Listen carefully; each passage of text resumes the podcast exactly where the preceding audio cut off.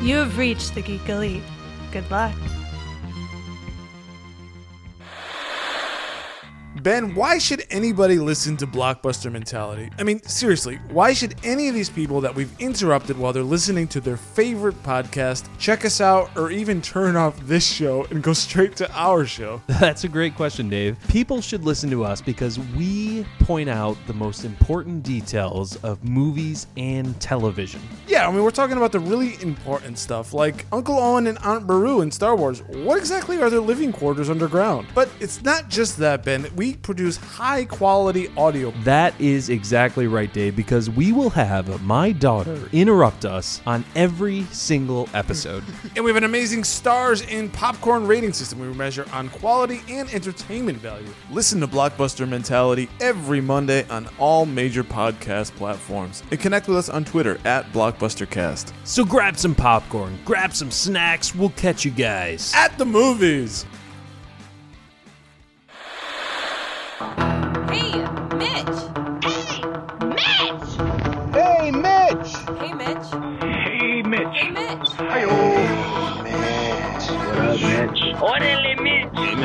Hey, Mitch. What up, Mitch? Hey, Mitch. Hey, Mitch. Hey, Mitch. Hey, Mitch. Hey, Mitch. Hey, Mitch. Hey, Mitch. Hey, Mitch. Hey, Mitch. Hey, Mitch.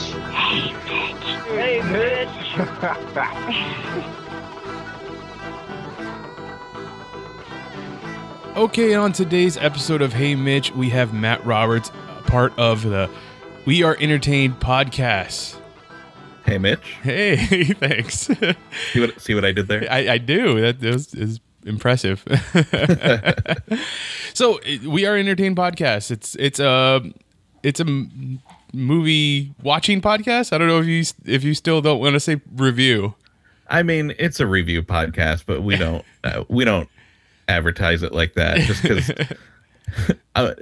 we're not really qualified to review movies, I don't think. But then again, who is really? This is true. I mean, you put in the hours, though. I mean, I know you're a big movie fan, so that's I would say that qualifies you in some ways.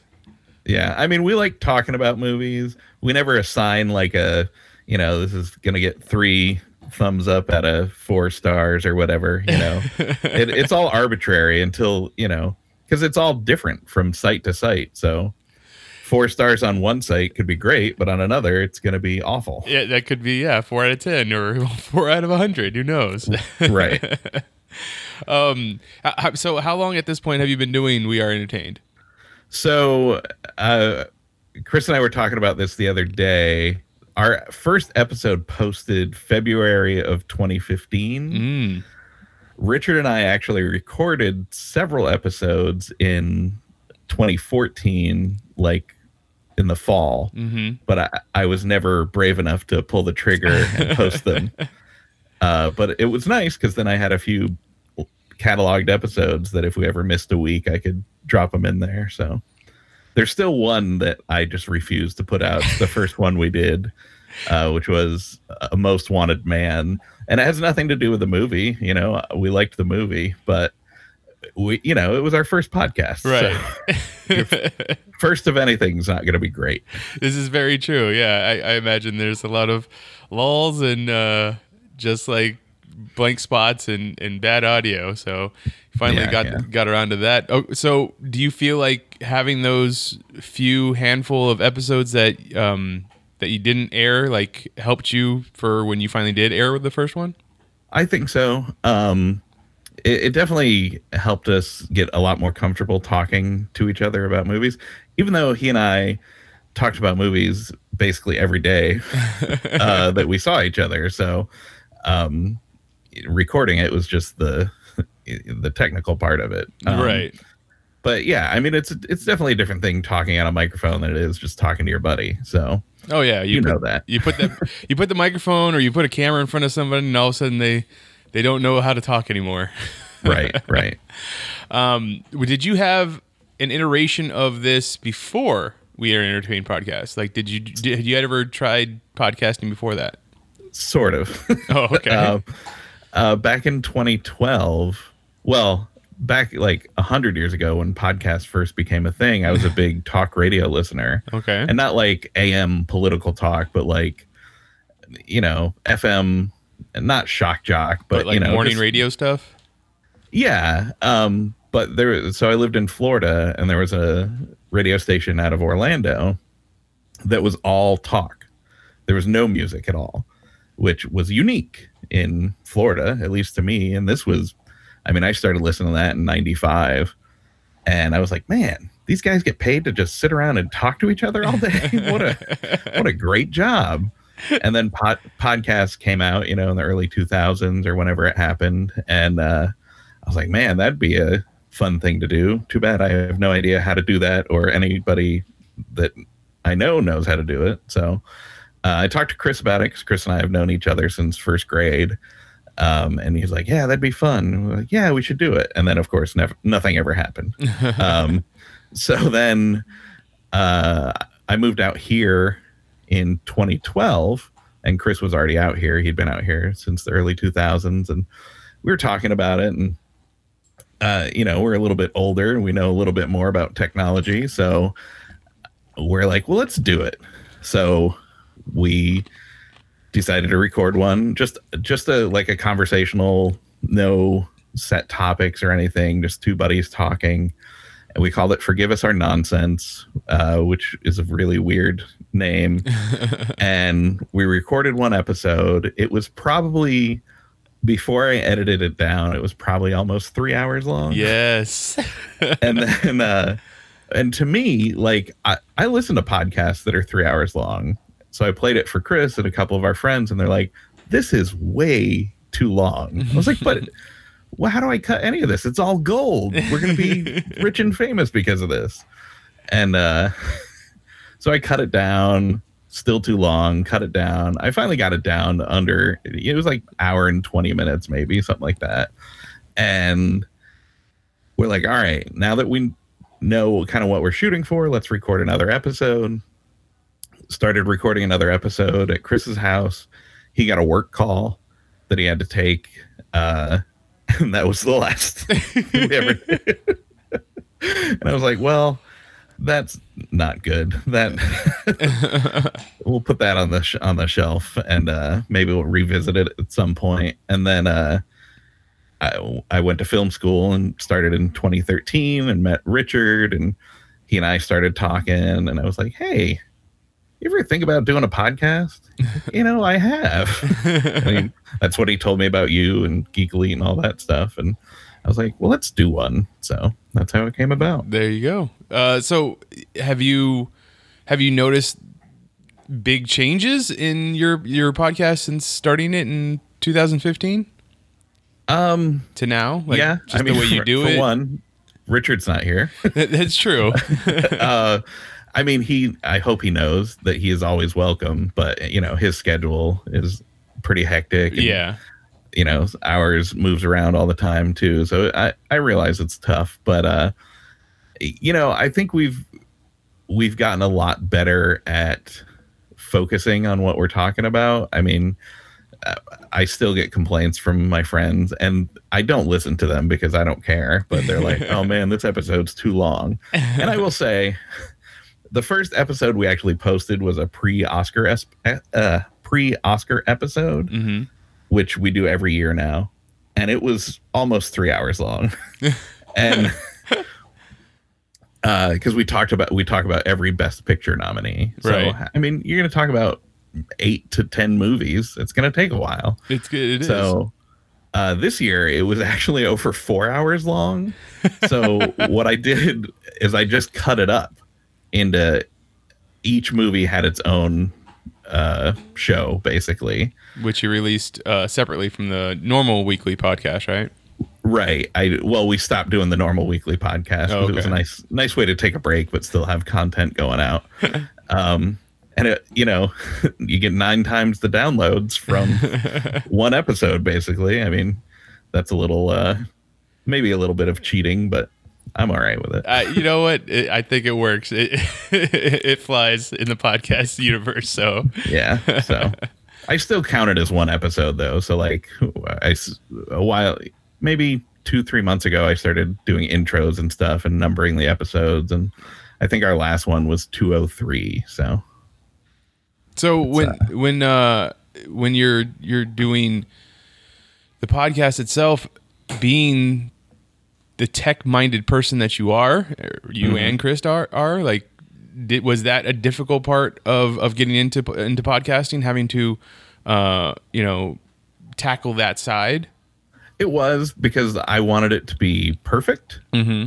and I listen to a lot of podcasts, and some of them are not perfect, and it makes me crazy when they're not. But I get it. Like I realize that's my own OCD self that has problems with that, and nobody else really cares. Right. But yeah, once film school helped a lot, because it helped me with my editing techniques and stuff like that, but also setting up proper audio. And now we run backups too, in case the main recording fails, we don't lose everything, which has happened more than once. Right. So, I'm sure maybe you don't. We've had episodes where we record for 45 minutes, take a break to cool off. It's in Arizona, so it's always hot and can't run the AC really when it's when you're recording, if mm-hmm. it's too loud. So, come back to start again, and that 45 minutes is just gone. And it's like, well, what do we do? Can we, try to recreate the magic that we created in those 45 minutes? Never happens. No, it doesn't. And I can't, like, we've tried to do it. We try to do the same jokes, and I just laugh and laugh, and I sound like a crazy person, and I finally just always say, it's here's what happened. you just crack and be like, here's the truth. Right. Yeah. No, not so much like the taking a break, but like always I've had a bunch of times where I go to reopen up the project after I've finished recording, and it's like, oh, this has been corrupted and it's all gone. It's like, well, that's not good. So that's always not fun. No. When what was I gonna say? It was about the technical side. Well, then it doesn't matter. Being a film student, what did that bring to this type of podcast for you?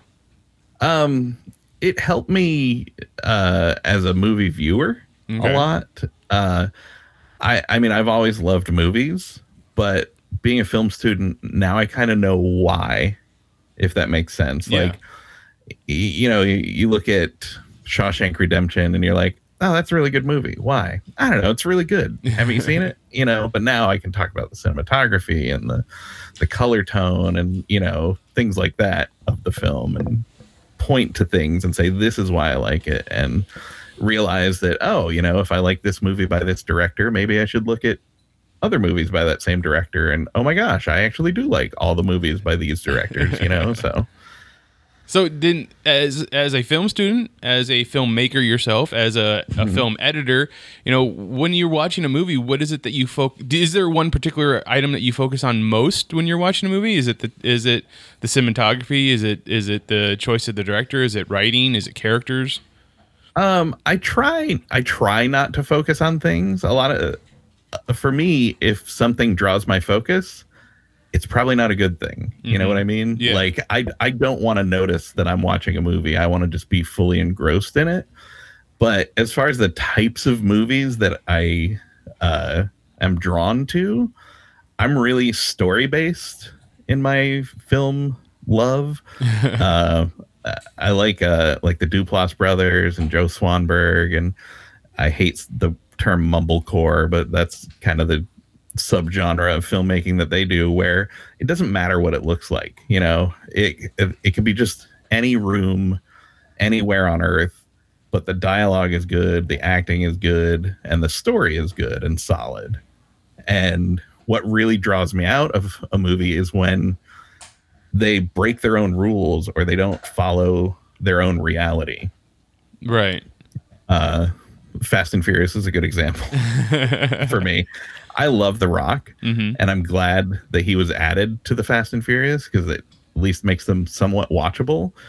But I just can't get past the fact that the very first movie, they were stealing TV VCR combos. And in the last, you know, not Hobbs and Shaw, but the other one, they stole a nuclear submarine. They sure did. What? And, you know, The Rock's falling out of a 5-story building onto a car and he just breaks an arm that heals miraculously fast. You know, I like, if you want them to be superheroes, start them out as superheroes. Right. And I would totally buy into it and think it's the greatest movie franchise of all time. But if you're trying to get me to believe that this is reality, then you should also believe that it's reality. I mean, I listening to your Hobbs and Shaw episode a few weeks back, I wasn't disappointed because I can understand why anybody wouldn't enjoy that movie because it's so ridiculous and over the top. But that's exactly what I loved about it. Like, I loved it. And I mean, I get that. I just can't name it something else. You know what I mean? Don't tell me it's in the Fast and Furious universe because it's just not. So, I mean, I know you didn't like the movie, but I have to ask you a question because I haven't really talked to anybody else that has seen the movie. But okay, who do you think is the voice of or the leader of Etienne? Or is that what that company was called that Idris Elba was working for? Because I have a theory and I haven't heard anybody else say it yet. Man, I haven't even really thought about it. I want to say Ed Norton, but only because I recently saw Alita battling. Yes, that would have been perfect. I think he should be the evil villain behind everything, but I don't know. I mean, who do you think it is? So the movie, like Michael Douglas. Well, no, the thing was that, you know, obviously the movie keeps saying how the leader of that organization has a connection to Hobbs, to The Rock's character, and over. And, you know, you the whole movie you kind of spend a lot of time with The Rock's family. So a lot of people keep throwing out that it's his father. I think it's going to be the mother of his daughter because you don't ever talk about that. They don't ever talk about her. They don't say if she's dead. They just say that she's gone, you know, and even the little girl's family tree just says "?", you know, kind of thing. Wow. Yeah. I didn't dive that deep into it. No, that's what I'm saying. Everybody kind of is just out there with stuff. That's interesting. I could see that happening though. I mean, crazier things have happened in that franchise. Oh, definitely crazier things in that franchise. So, all right, I just wanted to get that out there. But no worries. When I you know what I knew what I was going to say earlier was that you know, you have people like Kevin Smith out there who's been doing podcasting forever, and he tells people all you need to have is your iPhone and you can do a podcast, and that's when you get into the bad audio that you were talking about earlier. Yeah, I mean, he's not wrong. He's not wrong. You can do it like that. Should you do it like that? No, I mean, you shouldn't. Can you and should you are two different questions. So what kind of equipment have you gone through so far? Like getting a little bit of inside baseball with podcasting. Yeah, no worries. So we started out recording on a Zoom H4n, which is, you know, it might as well be standard podcasting issue. Yeah. Like when you sign up for Libsyn, they should just send you a coupon code or something. And then we needed more mics because there's been times where we've had more than just Richard and I at the beginning, and then eventually it was all three, Chris, Richard, and I. And so we started using a Tascam DR680, which is a weird thing to use for podcasting because it's a field mixer for film. Oh. But we had access to it, so it was handy for us. Right now we're on a Tascam, I don't even know what the model number is, US 4x4. So it's 4 XLR inputs and it does 4 outputs to my computer. So it's a mixer. It's not an actual recorder. Okay. So we record on my computer in GarageBand, but then we have another line out of the mixer into the Zoom and record it back up on the Zoom. Ooh, good simultaneously. Idea. So, for example, our Other Side of the Wind episode that our buddy Adam came on, GarageBand just kept crapping out on me for some reason. I think I was asking too much of it to record three tracks at once. I fixed that though. I had an older version of GarageBand that I just didn't want to update because I'm cantankerous and ornery. So the Zoom really saved us on that. The audio quality was not as good because I only had one, like a mix of our three voices going into one track. Right. So when I edit, and I'm sure everybody's turned off by now, when I edit, I have three, however many mics I've got, that's how many tracks I have. Right. So if I need to adjust one of the tracks, it's a lot easier. But if I have all three mics on one track and one of them's too low, well, I'm just screwed. This is true. So I tried another mixer, like a Yamaha something or other, and I couldn't get multiple tracks into my computer. And it was annoying to me. So we went with the Tascam. Mm. So when you're in listening to the podcast, you often make the joke about whether or not you're going to edit things out or, go back and edit. What do you use for, is that all editing is done through GarageBand? No. So because I'm a film editor, this is weird.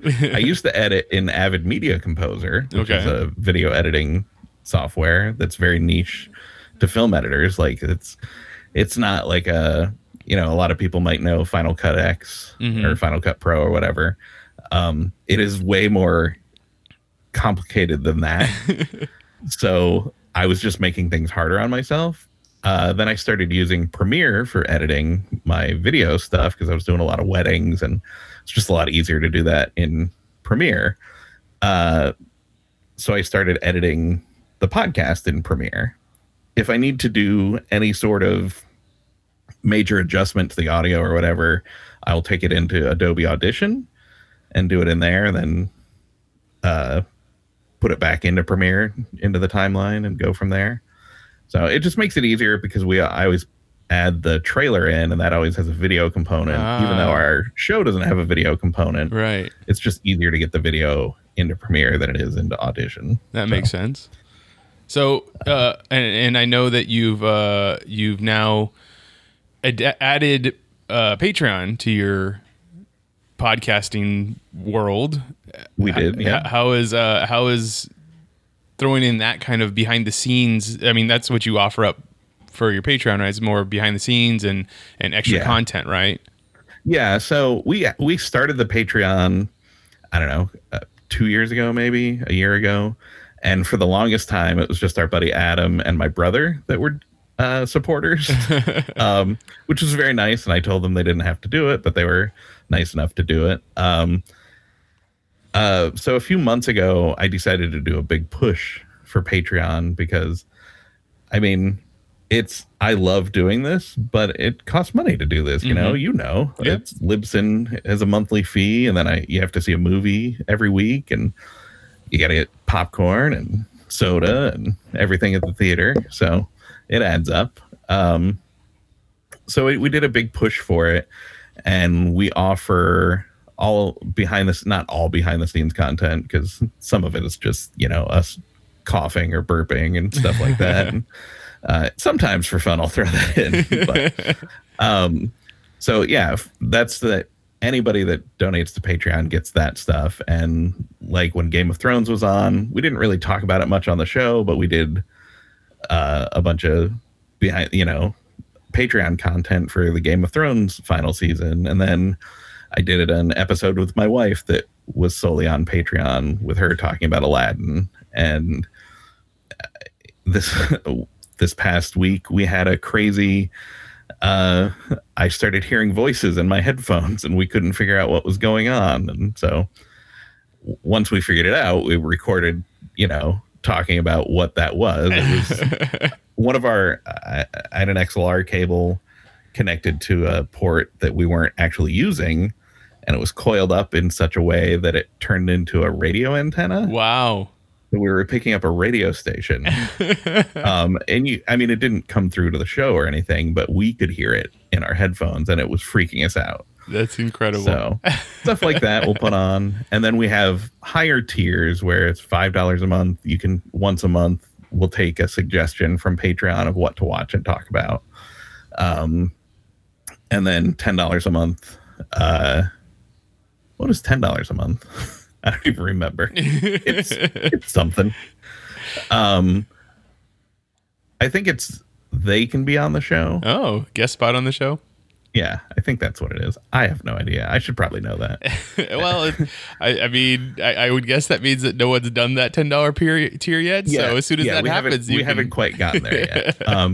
But we did. I mean, we do have, I think, 10 patrons now. So that's awesome. It was a great feeling getting that. I can't believe that people want to listen to me. I couldn't believe when you said, hey, can I interview you? I was like, why in the world would anybody want to talk to me? Because I don't want to talk to me. This great content right here. That's why. No, this is great. I love talking to other podcasters to see how their experience goes. Obviously, it seems like it's been different for just about everybody, even though we all kind of make the same product. Mm-hmm. Through the a podcast itself, like peripherally, what kind of experiences have you had that maybe you wouldn't have had otherwise, if there are any?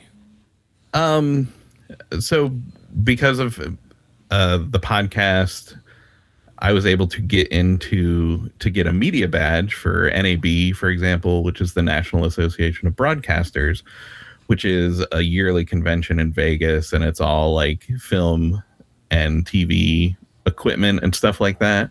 And I had been to that before because you can get free tickets to that just to go and walk around the show floor. But with the media badge, I could get into every like breakout session and, keynote talk and everything like that. So being able to do that, and I met some, Oscar award winning film editors and cinematographers, and I met Chris Hardwick, who is one of the reasons I'm a podcaster, which was awesome. Nice. And, things like that. Just the conversation starter of, you have a podcast? What is it? Tell me about it. And I always start with, don't listen to it. But but this is what we talk about. Exactly. The first time, and maybe, I don't know if this happened to you, probably not, because I'm a weird person, but the first time I got like a response or interaction from somebody listening to the show that has no connection to me or Chris or Richard, I was like, whoa, that's weird that there's a stranger listening to me once a week, like it just blows my mind. No, that's the exact same thing happened to me. I mean, the first time you look at Libsyn and it says there's someone outside of the city that you're living in that's listening to it, that right. On that little demographic, that helped too. I always like to say we're huge in Papua New Guinea. We had one episode. It was for the movie The Intern with Anne Hathaway and Robert De Niro. Yep. That there was some small little section in Italy that downloaded it hundreds of times. Wow. And I was like, what?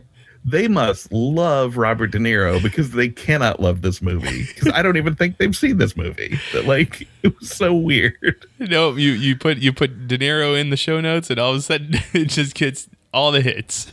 Right. What do you think? What do you do with that? Because I really don't put enough in my show notes. What do you do for your show notes? Oh man, I used to. So at the beginning, I went crazy and like did, well, not crazy, but I did pretty lengthy show notes and linked as many things as I possibly could in the show notes. Mm-hmm. And then I started putting things in like, if you're reading this and you email me, I'll send you a free t-shirt. And nobody would respond to it. And so I just stopped doing show notes for a while, and nobody seemed to care. And then, and I realize it's not about reading it. It's about the SEO and people finding the show because of the show notes. Right. So now it's pretty standard. We do a news segment at the beginning. So I link all of the news articles that we talk about. Then I link the IMDb page of anything that Chris and I talk about, plus the movie we talk about. And then I put in links for all of our social and Patreon stuff. Nice. Okay. So what when you're watching things now, do you still think about what it is you're going to say in the podcast, or do you just watch it all and then come up with it? Mostly I watch it all and then come up with it. I try very hard to go into every movie with an open mind. Because I think as a movie enthusiast or somebody that just likes watching movies, I think you're doing yourself a disservice prejudging a movie before you see it. I know a lot of people, and this is very film school typical, is everyone is very like, this director doesn't know how to blah, blah, blah, blah, blah, and they're not as good as Quentin Tarantino. And I'm like, just see the movie. Like, aren't you a fan of movies? Don't you want to like a movie? Yeah. Just watch a movie. And if you don't like it, then you can say you don't like it. But don't say you don't like it without seeing it. And that's hard sometimes because I watch all the trailers and stuff because I just can't not watch a trailer. And there are some trailers that I'm like, this is going to be such a bad movie. But I also like watching bad movies. Yeah. I think especially as a filmmaker, watching bad movies is really useful because you go, oh, I should make sure never to do that in any movie that I make. And I'm not saying only watch bad movies, but like if you see a bad movie, don't get upset about it. Like put a positive spin on it. And when the beginning part of your podcast, the what has been entertaining you, when you are watching something for that week or playing a video game or whatever, do you think that this is the what I'm going to talk about for my what's been entertaining me, or is it just more right before the podcast starts? You think back for the week. It's the day of. Okay. I'll think back what I did that week, and so I wanted to talk to you about this because I'm trying the 365 movie challenge. Yep. I tried last year, yeah, and I gave up tracking it like halfway through the year because I was way behind, and so I probably ended at like 200 movies last year, which is, I mean, people listening to this think I'm an insane person for thinking that's not a lot of movies. And I realize that that's a lot of movies, but when you challenge yourself to do the 365, one a day or average one a day, right? Because I just can't watch a movie a day. No one has that time. I'm behind now. I think I'm at 226. Okay. So I'm like, what, 10 behind or something, a little less than 10. It stresses me out. But I've watched so many movies that like when new stuff, quote unquote, new stuff pops up on Netflix or Amazon or whatever, I'm like, well, I've already seen that. I've already seen that. I've already seen that. I've seen that. And for me, I mean, all of my rules are self-imposed. Mm-hmm. It's got to be a movie I have not seen. Right. Because if I included movies I've seen, I'm probably over 250 by now for the year. That makes sense. Because a lot of times I'll see a movie and then I'll be like, oh, my wife would like this movie, so we'll watch it again together. Mm-hmm. Or sometimes you turn on Amazon and Bloodsport pops up and you're like, well, I can't not watch Bloodsport. Or Rosencrantz and Guildenstern pops up and you're like, well, I have to watch Rosencrantz and Guildenstern. I haven't watched it on Amazon Prime yet. I mean, yeah, I own it on DVD and VHS, but I haven't watched it in a few months, so... I know exactly what you mean. Like, the rules are completely imposed on yourself because I don't particularly have the never seen it, but maybe I try and do something I haven't seen in a long time. But yeah. But I also like every once in a while posting that one that is an old one that that everybody's seen, so that it kind of gets that conversation going on my social media. Yeah. But then I also don't, I try not to do anything that's lower than 60 minutes long kind of thing. So yeah. Well, see, I'm the opposite. If it's called a short film, I'm counting it as a film. No, and I completely understand that. Like HBO, if they list it under a movie, if they count it as a movie, I don't care if it's 7 minutes long. I'm counting it as a movie. And you know what? I remember you talking about that on your episode of your podcast, and I was like, you know what? That's brilliant. Yeah, I knocked out like 15 movies in a weekend. It was great. Also going to the film fest helped with that, because I was like, oh, there's 20 short films in this film fest. That's awesome. Like, what was the last film festival you went to? It was the Scottsdale Community College one back in May. Yeah. And do you when you go to an event like that, do you think about, networking for the podcast at all, or do you like seeing if people want to come on? Not for that. No. I mean, I already knew everybody there. Oh, okay. Fair enough. It's because I worked there at the time. So, but yeah, I mean, I am horrible at that. I don't like talking to people at all, which is why Chris is great, because he is friends with everybody, whether they like it or not. So like when we go to NAB, the first time we went with our media passes, I was like, I kind of want to talk to that guy over there. And he's like, all right, let's go talk to him. And he dragged me over there, and he would start the conversation, and then I would feel comfortable enough to do it. And it was like when I met Chris Hardwick, my co-host Chris was not there, and it was just me. And I was like, this is really hard for me to do.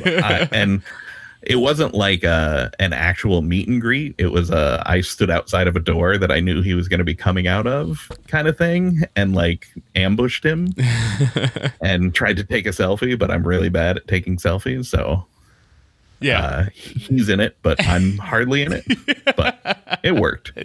I mean, obviously you took the picture, so that's good enough, yeah. Right? Yeah. I mean, that was an interesting day for me, because I not only met Chris Hardwick, who was one of my podcasting heroes, I talked on the phone with another one of my podcasting heroes. I listened to a show out of Orlando called The Mediocre Time with Tom and Dan, and I don't know if anybody in the world would like it, but it's a pretty popular show. Mm-hmm. I mean, they are full-time podcasters, so they're making a living of it. But it's just conversational. They don't have like segments or anything like that. I mean, they do, but it's a lot like talk radio. I used to listen to them when they were on talk radio, and then they followed them into the podcasting world, and they've been doing it for 10 years. So I randomly sent them an email saying, hey man, I'm a podcaster, been a fan for a long time. Do you have any advice on podcasting or whatever, but just general? And one of the hosts emailed me back. He said, it's a lot easier to talk about this than it is to write about it. Can I just call you? And I was like, sure. So we had like a 30 or 45 minute conversation about podcasting, and he was giving me some advice. And I mean, it was invaluable. I was sitting, I had to find like a quiet space. I was at NAB when it happened. So, wow. There's 100,000 people in this convention center. So I'm outside, like sitting behind the building in the Las Vegas heat, talking to one of my podcast heroes, and I was like, this is an insane day for me. Okay, so then what podcasts do you listen to other than the Mediocre Time podcast? I listen to Geek Elite Media. No, thank you. I feel like I had to say that. It was an obligation. I'm glad that we got that out of the way. You'll get paid in a second. I listen to the /film cast sometimes. Okay, I listen to that one too. I listen to ID10T, the Chris Hardwick podcast. Mm-hmm. I listen to Conan O'Brien's new podcast. What else do I listen to? The Good Place podcast. Ooh, which I didn't know there was one. It's great. Do you watch The Good Place? I do. I love that show. Oh, you got to check out this podcast. It's hosted by Mark Evan Jackson, okay, who plays Sean in The Good Place. Mm-hmm. And they every week they talk about an episode, you know, in order. So you can go back and start season 1, episode 1 if you want. But they always have guests on of the cast and the crew. So you get a little behind the scenes crew stuff, a little behind the scenes acting stuff. It's kind of cool. Nice. I listen to the West Wing Weekly, which is a similar thing, but it's about the West Wing. Uh-huh. Now, do they just go through the season and all the seasons, all the episodes, and then start over again, or do? Well, they haven't reached the end yet. Okay. They started a couple years ago, and that's what they're doing. You know, they're going every week is the next episode, and they're on season 7 right now. They're about a third of the way through season 7, so I don't know what they're going to do when they get to the end of it. I hope it doesn't end because I love it, because I love the West Wing. But yes, anybody that listens to your show knows that you're a big Aaron Sorkin fan, but more importantly, a West Wing fan. Yeah, I may have mentioned that once or twice. Once or twice. Per episode. Oh, man. I every time. I had it and I missed it. So then... Aaron Sorkin, West Wing. Why is it that the West Wing just talked to you? What was it about it that makes you love that show so much? His ability to write dialogue is amazing. Like, nobody talks the way Aaron Sorkin writes, but everybody wants to talk the way Aaron Sorkin writes. This is true. You know what I mean? Like, yep. It's very smart with a touch of arrogance. Everybody, like every main character, is always the smartest person in the room. Like, it's just the ideal of that. The acting is phenomenal. You can't go wrong with Martin Sheen and Allison Janney, Richard Schiff, Rob Lowe. Like, it's just great.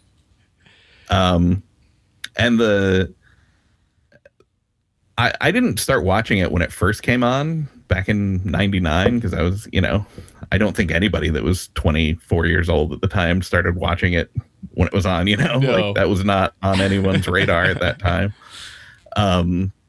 But I picked it up a few years later in syndication, and I was like, wait a second, what is this show? And I've watched the pilot, and it's one of the greatest pilots ever because for me, one of the flaws with television is the pilot, because what happens with the pilot often is you spend the whole time saying, all right, here's this character and his name is this, and this is what they do, and this is where their story is going to go. Okay, let's go to the next character. This character is this and this, and it's just so boring. But I don't know how Aaron Sorkin did it. The pilot does not feel like the first episode. It just feels like an episode, and he just assumes you're going to figure it out. And you do, because he's a great writer. Mm-hmm. And all of that stuff is in there. The introduction of the characters, like, you learn all their names and everything, but he doesn't do it beating you over the head with it. Right. So. And I would say I'm the same way with The Newsroom. I will go and rewatch that show at least once a year. It's not nearly as many episodes as The West Wing is, but I'll do the same thing with the Newsroom, because I just love the way that he portrays those characters and then the events that they're covering. It's basically the same show. Yeah. I always think about that in Sports Night. I'm like, Newsroom and Sports Night, exact same show. Dude, he was writing the last season of Sports Night the same time he was writing the first season of The West Wing. Mm-hmm. And they were on at the same time. And I was like, that's why he was addicted to cocaine. Allegedly. Yeah. So podcasting, I don't know if you saw that article. I don't remember. I think it was Forbes, was it, that said about the celebrities coming in and doing podcasting is now making it as popular a popular thing, and then like a bunch of podcasters on Twitter got upset by it and stuff like that. How did you feel about that? I think it's just an example of old media realizing where the future is. Mm-hmm. Like, the Mediocre Time podcast that I listen to, they used to work for Clear Channel, which then became iHeartMedia. Mm-hmm. And they got in trouble for doing a podcast. And they're like, why would you even want to do a podcast? You're on the radio. And then now iHeart they bought one of the big podcast companies, Podcast One, or I think maybe not Podcast One, but one of them. Yeah. So now iHeart is the biggest podcasting company in the world. And they started the Ron Burgundy podcast, which is not good. Yeah, I love Ron Burgundy. I love Will Ferrell. I tried to listen to that. I was like, what is happening? Who told them this was a good idea? So, I mean, I feel like people just wanted to be in the Ron Burgundy business, and they're like, okay, sure, let's do this. Yeah. I mean, I loved Anchorman, but you should have stopped back then. Yeah, I mean, I really feel like it's people. It's just bringing more spotlight to the whole thing, so that if they're already there looking for the Conan O'Brien podcast, they might see, hey, this one is We Are Entertained. It's something similar, you know, talking about whatever. I feel like we're probably not one of the suggested. You don't know that. Go check iTunes right now. There might be you might need to click a couple of times to get to us. I appreciate your optimism. Okay, so then what? I mean, you're also a big TV fan. You know, what shows is it that you love? What is it that you like to geek out about? What kind of shows usually draw you in? Other than the West Wing. For TV, it's all different things. We're talking about The Good Place. I love that show. I mean, this is as far as network television, which is not very much anymore, but Superstore, my wife and I really like that. Mm-hmm. I just started watching 911. I love that show. It's terrible, but I love it. Oh, I'm so glad you said it was terrible, because I was going to stop talking if you didn't say that. It is the funniest show on TV right now. Yes. And it's not supposed to be. No, it's not. Like, my wife is just like, why are we still watching this? I'm like, because it's amazing. I think we're almost done with the first season. Uh-huh. And my favorite thing to do is, as soon as I see like a new scene start, I'll hit pause and I'll go, all right, see the rebar on top of that truck? That's going to go flying through a windshield and impale somebody. She's like, no, what are you talking about? Hit play. 50 seconds later, the guy's got a piece of rebar through his head. And he lives, and he's still on the show, and he's got like a 1-inch scar on his forehead. Yep, yeah, that was ridiculous. I'm like, what? What is happening? No. That show. I can't wait to the moment when it's going to be something like a alligator was being transported via helicopter and then ends up taking out a skyscraper or something. Like, it's right the way that show goes, and I'm all in. I'm just if The Rock was doing television, he would be in this show. Yes, this is true. Maybe he'll be in the movie remake of it. Right. Streaming stuff. I watched. I recently finished Mindhunters on Netflix, the serial killer show, which is really good. Man, I don't even know. It's hard because for the movie challenge, I try. If I'm going to sit down and watch TV, I'm like, I should probably watch a movie. And so I'll scroll through Netflix and then Amazon for 45 minutes and then watch The West Wing. Yeah, I feel the same way. Like, every time I'm sitting down, I want to go watch a TV series because I hear so much, you know, everybody's talking about whatever new streaming TV series that's out there. I'm like, oh, I need to watch that, and then I'm like, oh, but I need to watch my movie, and then that's 2 hours, and I'm like, okay, I got to go do other stuff now. I can't just be sitting here. And then when I'm editing or I'm doing something at the computer, I don't want to watch something that I need to pay attention to, so I throw on House. So it's just on in the background on Amazon. So, so House is your West Wing. Yes, exactly. Because to be clear, when I turn on the West Wing, I'm not sitting there with a bowl of popcorn enthralled in it. I'm like, doing stuff on my phone or on my computer or doing dishes or something like that. It's just so I can hear the dialogue. Yep. And then you catch that piece of dialogue that you really love and you're like, okay, there's the scene. And then you go back to doing what you're doing. I mean, Often I'm doing the dialogue along with them. Nice. My wife really loves. Have you found yourself gravitating towards any one particular streaming platform than others?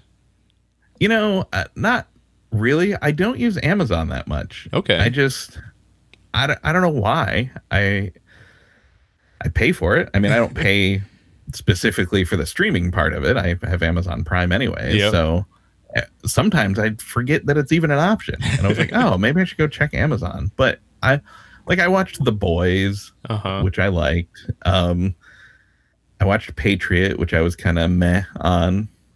See, that's funny because one of the podcasts I listened to, well, not anymore because he's done, but was Kevin Pollak's podcast. And towards the end of that, every episode he would be praising Patriot. He's like, this is the Coen Brothers doing politics and stuff like that. It's the best thing out there that you're not watching. And I still haven't given it a chance yet. It's my brother loved it. Chris loved it. Our friend Adam loved it. And I feel like I betrayed them because I didn't love it. I'm like, you know, we don't all have to like the same things. It's okay. You know, diversity is good. You know, as much as I listen to your podcast and, you know, sometimes you mention my name, but you mention Adam's name just about every episode. I feel like I kind of know him, too, at this point. Yeah. I mean, he's probably our most frequent guest at being on, what, 4 shows, I think. Yeah. So when I'm doing my movie challenge, I have found a lot of movies on Amazon. Like, just because I tend to like a lot of sci-fi genre stuff, like I don't know. I don't know if it's just it just knows me and it's suggesting it over and over, but like the recommended movies is like a whole bunch of sci-fi genre stuff, and I just keep watching those, and I'm like, wow, this is actually interesting. Like, it might not be done well, but it's still interesting. Yeah, I have an older Apple TV. I have the Generation 3, and so it's not the most updated Amazon app, so it's not the easiest to navigate. And when I'm going, like, looking through the movies, it feels like 95% of them are movies I've already seen. Right. And I'm like, okay, I mean, I know there are new movies on Amazon. Like, I know you add stuff all the time. Where is that? Why can't I find it?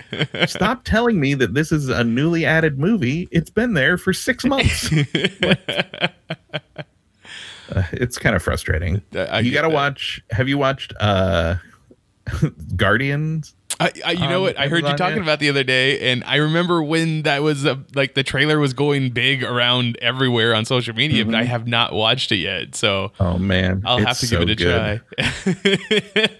I watched that on Amazon. Yeah, I remember. I remember you talking about it too, and I was like, oh, I should look for that on Amazon so I can watch it. It's so fantastic. It sounded great, so I'm happy to do that. What has been like a big surprise for you doing the podcast, like movie wise? Like you're like you really didn't think that you would enjoy it, or someone else, either Richard or Chris, recommended as something they were entertained by that week that you enjoyed. Huh. I don't know. That's an interesting question. I would say I didn't think I would ever like watching anybody play a video game online. Oh. And then when Richard started doing Twitch, I was like, all right, well, maybe I can watch him since it's somebody I know. And, of course I did. I don't watch every week because I mean, he streams for like 100 hours in a row. This is true. When he streams, I'm like, Jesus, I thought I was bad with movies. You play a lot of video games, buddy. I mean, not really. I play that many video games too. I just don't tell people about it. So yeah, so I'll watch him, and I've watched other people, people that I don't know, and I'm like, okay, I can get behind this. This is just like when I used to sit around with my buddy and we'd eat Funyuns and drink Mountain Dew and play video games, just pass the controller back and forth. It's just not my turn yet. You know what? You're better than me. I have not had a chance to go on Twitch and watch anybody. I just, I can't do it. I haven't gotten past that block yet of why would I want to sit here and watch someone else play a video game? I know that there's a lot of other content on Twitch at this point, and we have tried doing like tabletop gaming or, you know, poker games and stuff like that that we stream. But have you thought about doing the podcast on Twitch? You know, kind of. We have talked about it, but I just really haven't. I really haven't seen like the. Don't know if people would want to watch it. Like, we don't have enough visually stimulating stuff. Right. To justify it, I would think. One of the Mediocre Time show that I watch or listen to, rather, they stream on Twitch now, and they're huge. I mean, they have 5,000 plus followers on there. And I'm like, I don't watch them on Twitch, and I've been listening to one of the guys since 1995. You would think I would be like their target, but I'm like, I'm going to listen to the show when you post it. Why would I want to watch it live when it's happening? I don't get it. And the reason I'm an editor is because I don't want to be in front of the camera. So, right. So we do have a thing on our Patreon is that once we reach, I think it's $150 in subscribers a month, we'll start streaming on Twitch, because I figure for that amount of money, because I mean, first we're going to have to buy the cameras and stuff. True. And I'm going to have to hire Richard to show me how to set everything up. Yeah, it's. I maybe we should try the Patreon first, same way, and see if there is an audience out there for that, and then maybe we'll do the same. Then that would also mean that I would have to clean up the recording area that we do. Yeah, exactly. I'm like, I'm gonna have to brush my beard out. Put on a clean shirt every time. I don't. When it's just Chris and I mean, he's lucky I'm wearing pants. You know, and when I was talking to him, he was like, he said something about usually you keep it pretty dark in there, but yeah, now you've had to throw on lights and stuff like that, and it's much different. Oh yeah, I have one lamp that either the lamp broke or the bulbs burned out. I'm too lazy to try to figure it out. So we used to have just that on, like pointed against the wall, and it's tough doing it totally dark. Right. It helps to be able to look at each other when you're talking. Yeah. Well, I mean, like you're looking at me now, you can't really see me because the mic's right in front of my face. That's true. So when he and I are, it's looking through snakes of cords and microphone stands and stuff. So other than movies and whatever it is that you've been entertained by, is there something else that you would love to do a podcast about? I don't know. I've thought about different things. I don't know that I would ever do anything that's not movie related as a podcast. I've thought about doing solo shows. I don't know if you've ever done that. When we first started it up, I tried to do a solo show, and I was like, I can't do this. I can't just sit here and talk. Right? Yeah. I've tried listening to some, and I've tried to like kind of plan out some like deep dives into a director or something like that, that I don't necessarily need to talk to somebody about, but just, you know, like a 5-10 minute, here are my thoughts on the Coen brothers and why I like them. But I'm like, nobody's going to listen to that. Why would I do that? So, like, you ever listen to Bill Burr's podcast? That's what he does. Yeah, he just kind of goes into deep dives about whatever the news thing is for that day or that week or something like that. And I mean, I don't want to say I tried to copy it, but that's what I tried to do around my first time, and I was just like, nope, I can't do this. I can't sit here and just not have someone to bounce stuff off of. Yeah, it's just weird. I mean, I'm happy for the people that it works for, but it's just not me. I feel I've done a couple of Facebook live streams, trying to, you know, like right before recording to try to get some interaction and have people ask questions. And it's, you know, in a 10-minute live stream, it's 9 minutes of me talking to myself, and I sound like a crazy person. I'm like, nobody's gonna listen to that. Yeah, I don't know. I would be down to like produce and or edit other podcasts, but I don't know that I would want to be talking about other things, but who knows? I mean, I spend so much time talking about movies that it's hard to talk about other stuff, even when I'm not on the microphone. Right.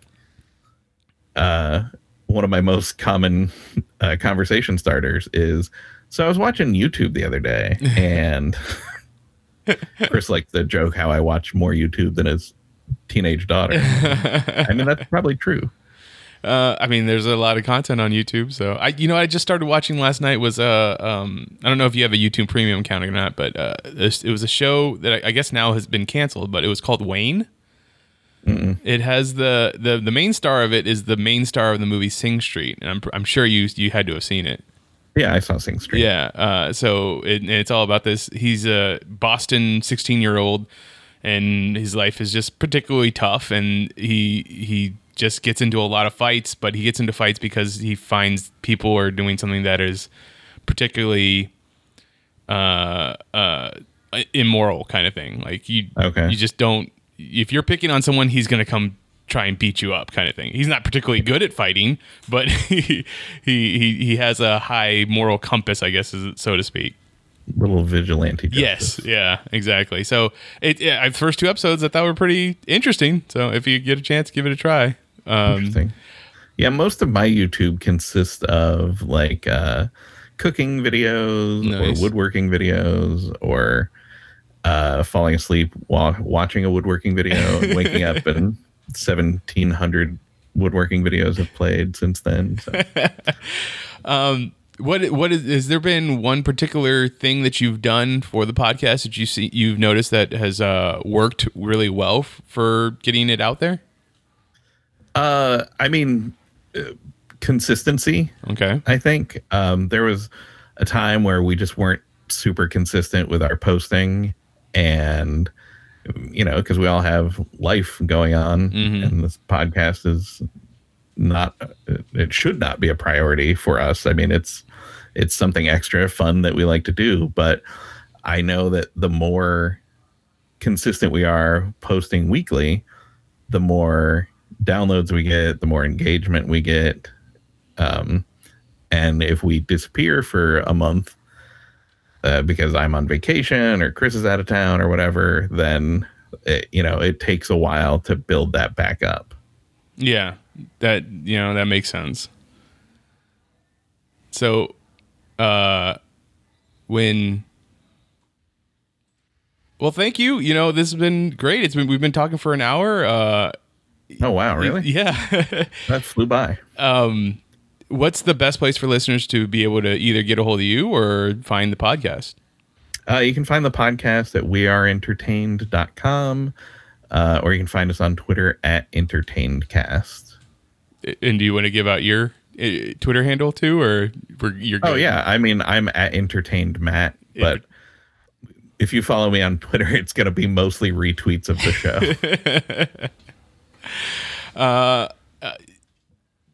Thank you. Yeah, thank you, man. This was fun. No, I have to have you into the spare bedroom /studio next time you're in Phoenix. Yeah, show together. Totally. I would love. Like, yeah, I'd love to do that.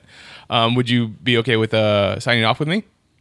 Yeah, absolutely. All you have to do is say geek out after I say always remember to. So, all right. I'm at Mitchipedia on Twitter, or actually, I'm at Mitchipedia GEM on Twitter. GEM stands for Geek Elite Media. The rest of Geek Elite Media is at Geek Elite Media on Twitter, at Geek Elite Media on Instagram, and Facebook.com/Geek Elite Media is our Facebook page. Check out archived episodes of this podcast and other podcasts on the Geek Elite Media Network on our website, geekelitemedia.com. But until next time, this is Hey Mitch on the Geek Elite Media Network saying, always remember to geek out. Geek out. This concludes our broadcast. Beep.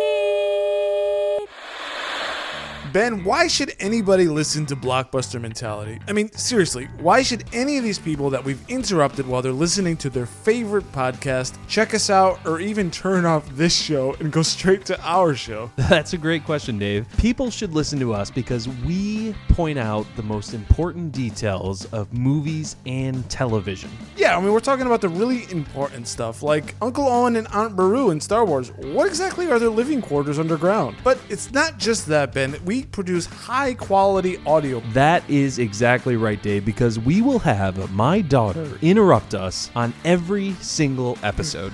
And we have an amazing stars in popcorn rating system we measure on quality and entertainment value. Listen to Blockbuster Mentality every Monday on all major podcast platforms. And connect with us on Twitter at BlockbusterCast. So grab some popcorn, grab some snacks. We'll catch you guys at the movies.